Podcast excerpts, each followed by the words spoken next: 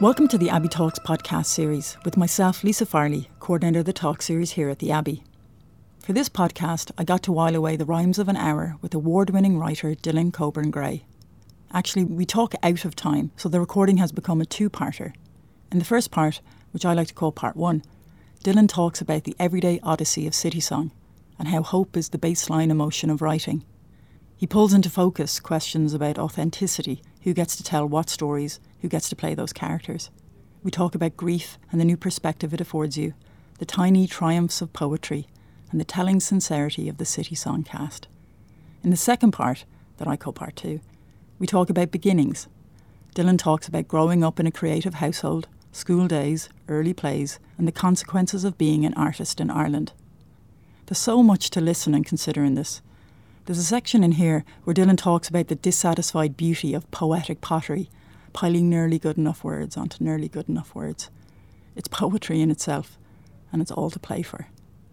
City Song captures the breadth of the human condition in snapshots of recognition, big thoughts and small moments.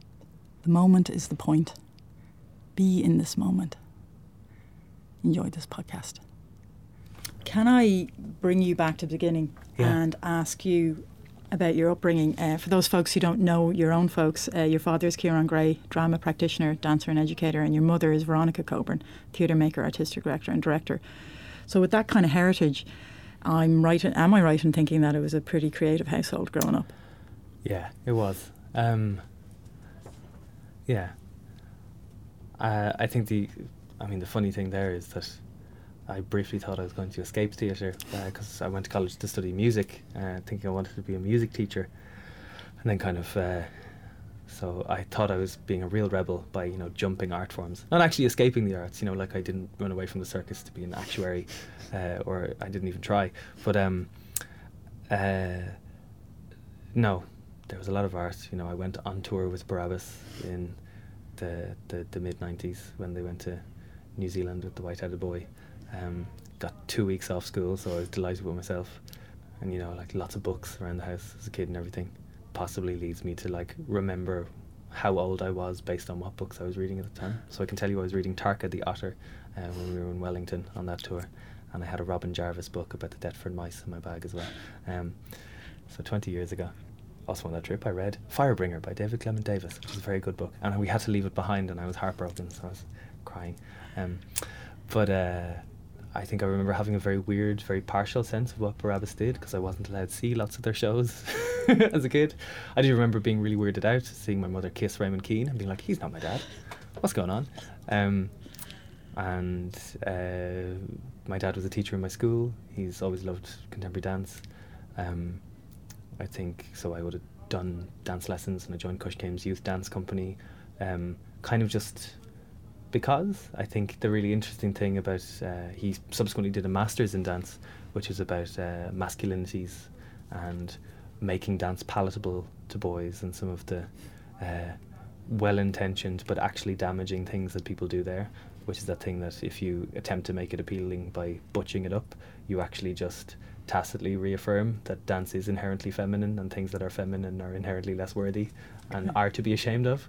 Um, whereas if you present it as a non-issue, which I think he very much did with me, you know, test subject uh, zero, um, it, the question becomes not why, but why not? Why wouldn't you?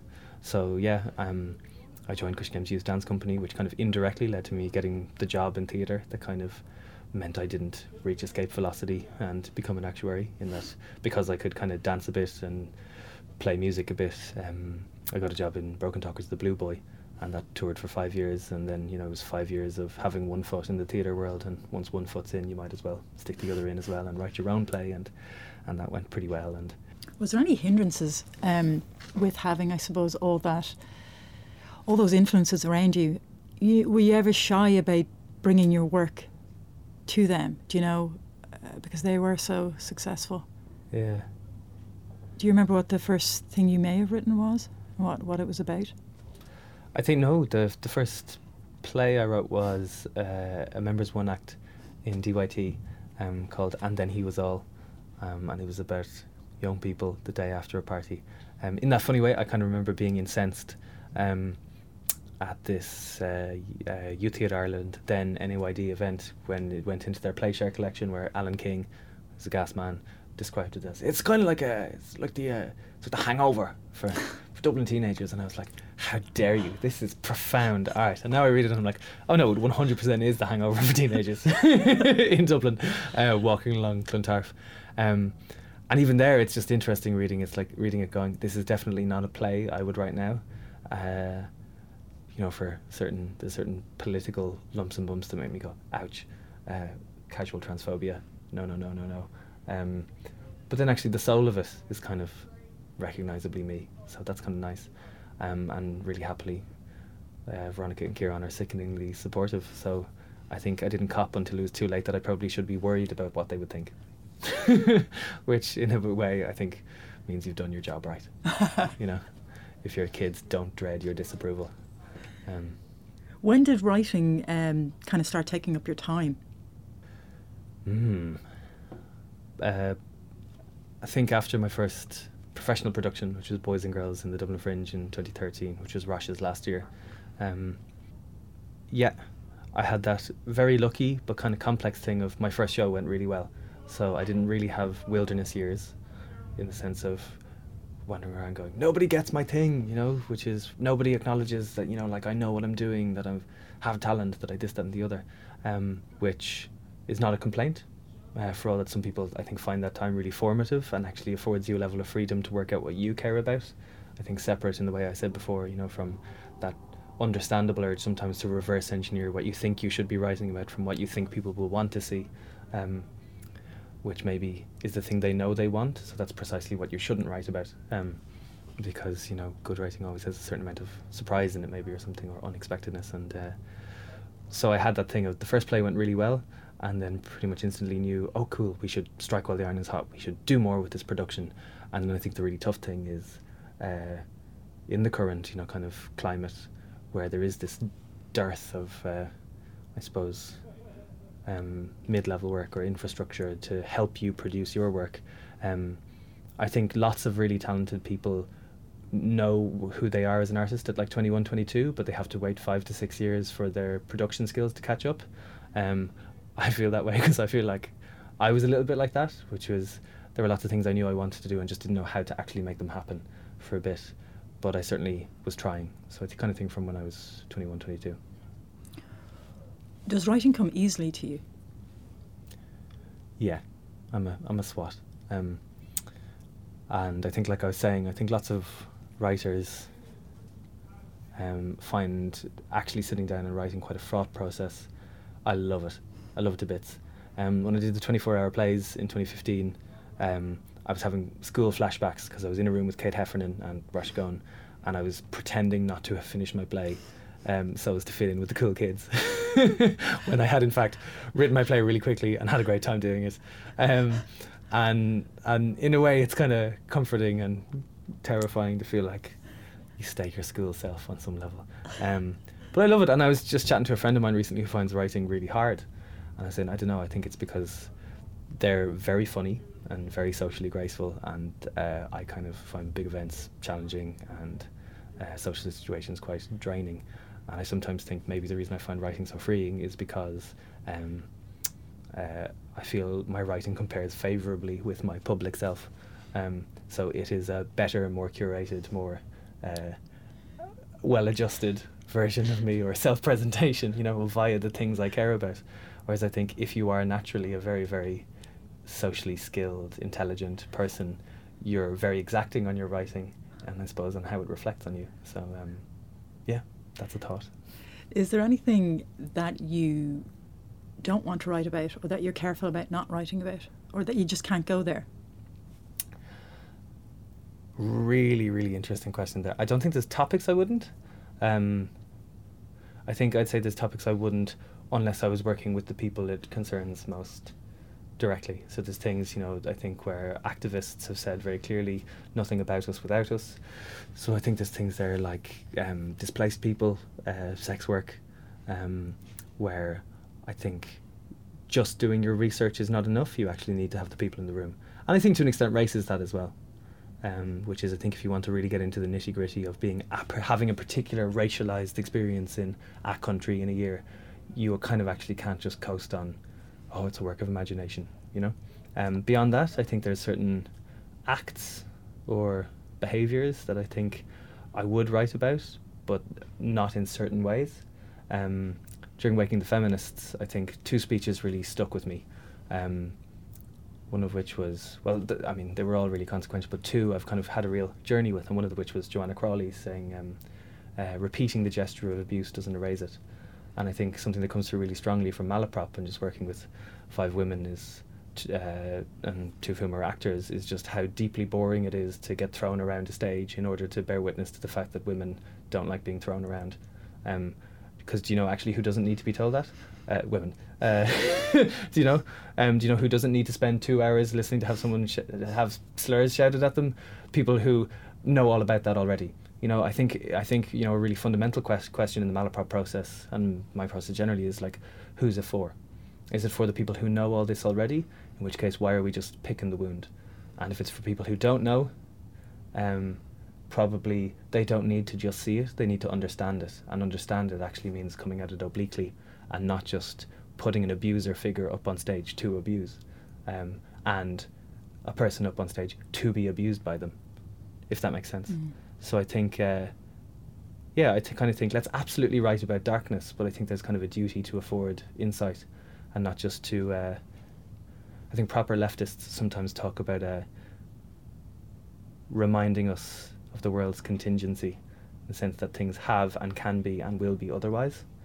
Um, that racism is not inevitable, that sexism is not inevitable, that to be a woman is not to suffer in all places and all times, nor should it be. Um, so I think that's the very, very macro political charge of I'm just really sick of watching people. Sorry to be a bit coarse about it, but I'm really sick of watching people do raped acting for two hours. Do you know? Um, I just feel like that actually shuts down our imaginations to imagine how things can be otherwise. If that makes sense. Mm. What do you want to achieve with your writing? Um, yeah. I mean, the first word that springs to mind is connection. Uh, I think the higher, if I set the bar any higher, uh, my pedantic whataboutery counterexample brain immediately starts picking holes. And I think the baseline from which all other kind of slightly more involved long term goals emerge from just come from connection. And maybe the really, really heavyweight word under that is truth. Uh, the work I love is a moment where you listen and you go, or you watch and you go, there it is. There's the truth. What I want to ask you about is was there a production that kind of turned your head in a different way, made you see the world in a different way? Yeah. If I think about productions, it's really interesting because some of them are quite late, but I feel sometimes you see things and actually the value in them is not that they show you the path, but I suppose they shed a light on what you've just done and make you see, you know, I think kind of the the the, the center of gravity that everything you've been doing has been orbiting. So there's a Broken Talkers show, Have I No Mouth, about that Feidlim and Gary made about Feidlim's dad and his death, which I think was I saw in like 2014, 2013, and I adored. It. I just thought it was beautiful. Um, other productions. Uh, I think there was a Russell Maliphant dance show in the dance festival a couple of years ago, which again just adored. Uh, Black Grace Dance Company had a showcase at the Edinburgh International maybe six years ago, which is beautiful. Um, only one of those is like even remotely a play, which I think is kind of I'm thinking about as I'm talking. Plays that I've really, really loved. Um, lots of the plays I love I've only read uh, because I think it's quite difficult sometimes to see plays in Dublin. Although actually recently, you know, a play I really loved, you know, um, I thought just for its clarity was uh, I loved Philly Mac's uh, "Come On Home." I thought that was a beautiful piece, and I thought uh, "Town Is Dead" before that was really beautiful as well. He's a writer I really admire actually because I think um, in a, in a, in his in a very different language, I think we kind of care about the same things. I think there's this the love of the particular, you know, um, and the thing I've kind of said, I think, in a couple of press things for City Song of thinking big thoughts in small moments, you know, which is Town Is Dead. I don't really think my memory of it is not of its plot. It's not of things going from point A to point D. It's just of all of these beautiful moments. And I said earlier, it's quite difficult to make a piece that's just moments. And in a way, I think Town Is Dead was pretty much there, pulled it off. And it did that by using musical forms, by kind of going. And in a way, the music is a promise. It says, uh, yeah, this moment is self-sufficient. This is about the present. This, the meaning of this isn't doesn't isn't going to arrive, uh, or isn't going to be retroactive. You know, it's gonna. This is it. So just run with that. um, and maybe you know a quote like that is. Uh, there's a thing in a Michael Ondaatje book, uh, In the Skin of a Lion, where he says the first line of every novel should be, um, "There is an order here, very faint, very human." Uh, trust me, it takes time, or something like that. He says, wander if you want to get to town. And I kind of think, yeah, like lots of my favourite works in some way have that quality, or that quality of trust me, we're going to get there. I have a couple of fire, uh, quick fire questions just Yeah. for the end of it. Um, you've mentored and taught, as you said, as a playwright in residence in DYT, and most recently you've lectured at Trinity. Is there any one thing that you learned yourself that you try to pass on to your students? Um, again, sticking with the thing of like, you know, I mean, I, I always feel glib saying it. I've heard, and I kind of stole it from Tim Crouch, who manages to make it not sound glib. I heard him say it at the Pan Pan Symposium, which is, I feel like the only honest place I can teach from is by saying, um, the only plays I can tell you how to write are plays I've already written them. And terrible news, I've already written them. um, so from, from here, it's very much peer mentorship or guidance or advice. Um, and in that spirit, I think it tends not to be a specific lesson, but uh, I think just you know when young people are heading out through DYT, when you meet the young ones who kind of want to give it a go, or in college who have kind of more decisively decided to give it a go, I think the really important um, uh, advice to give is a don't compare yourself to me because I've had a really lucky time for several reasons, and I'm I think probably about a decade early in terms of where I'm at with how much I've written and how well it's gone.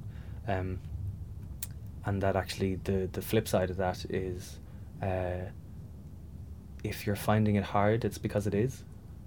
You know which is i think very often with young people it's mostly emotional stuff. And the information will sort itself out. They're really smart you know? You just need to i suppose declutter their way for them. Um, and i think that's it yeah which is um, it is objectively really hard.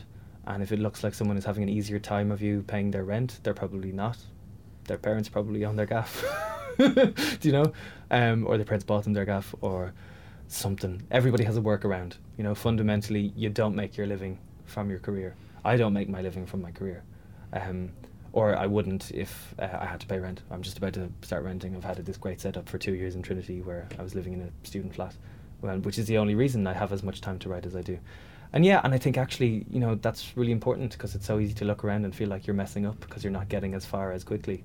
Um, and I think it's really good just to go. You know, if it hurts a bit trying to be an artist, it kind of just means your your brain's well calibrated and that you're paying attention, because it is crap. that makes sense. Do you see yourself, just say, as you talk about trying to earn a living and being a writer, do you see yourself staying in Dublin? I think uh, it's hard to imagine how, but I'd love to. Um, yeah, we'll see. You know, I think the future is a great big blank at the moment, um, and I kind of relish that because I feel I don't know that if it, if I knew much more about it, it would be very comforting. Um, ignorance is bliss, so we'll see. Final question, Dylan Coburn Gray. What do you get out of writing? Um, clarity. I think, um, yeah. And yes, I think there's a misunderstanding there to scarce, which is the idea that you write something down and then you're able to go, cool, that's how I feel. Um, I've just got a big tattoo, and uh, and I'm working with young people at the moment on the National Youth Theatre on a piece about faith and prayer. And so a word we keep talking about is ritual. And we were talking at one point about how in different forms, playing a piece of music and getting a tattoo and writing a play and performing a play and performing a spoken word poem are all rituals because their meaning isn't fixed. Uh, their meaning emerges from repetition. You know, you don't do it because you know what it means. You do it to find out what it means this time. Um, and what it means this time is always in light of what it has meant before and what it might mean when you do it the next time. Um, and I think, in a way, actually, the beauty is that very often meaning emerges from arbitrariness. Why this tattoo? Some reasons, but actually, lots of it is out of your control, and then it acquires meaning. And I think, similarly, the lovely thing is you can write down a line you think is just a line, and then look back on it five years later and go, "Oh, there I am. That's me. That was me all along. Couldn't see it at the time, but there I am." Uh, or there's how I feel about this person, even if I didn't know it. Um, it I think the really interesting thing is it's not always biography when you write it, and then it becomes biography. Uh, so ritual, I think, uh, and clarity and meaning. If that makes sense. does make sense. Dylan Coburn Gray, let us stop before we start again. Thank you so much, Dylan, for all your time this morning. Ah, you're very welcome.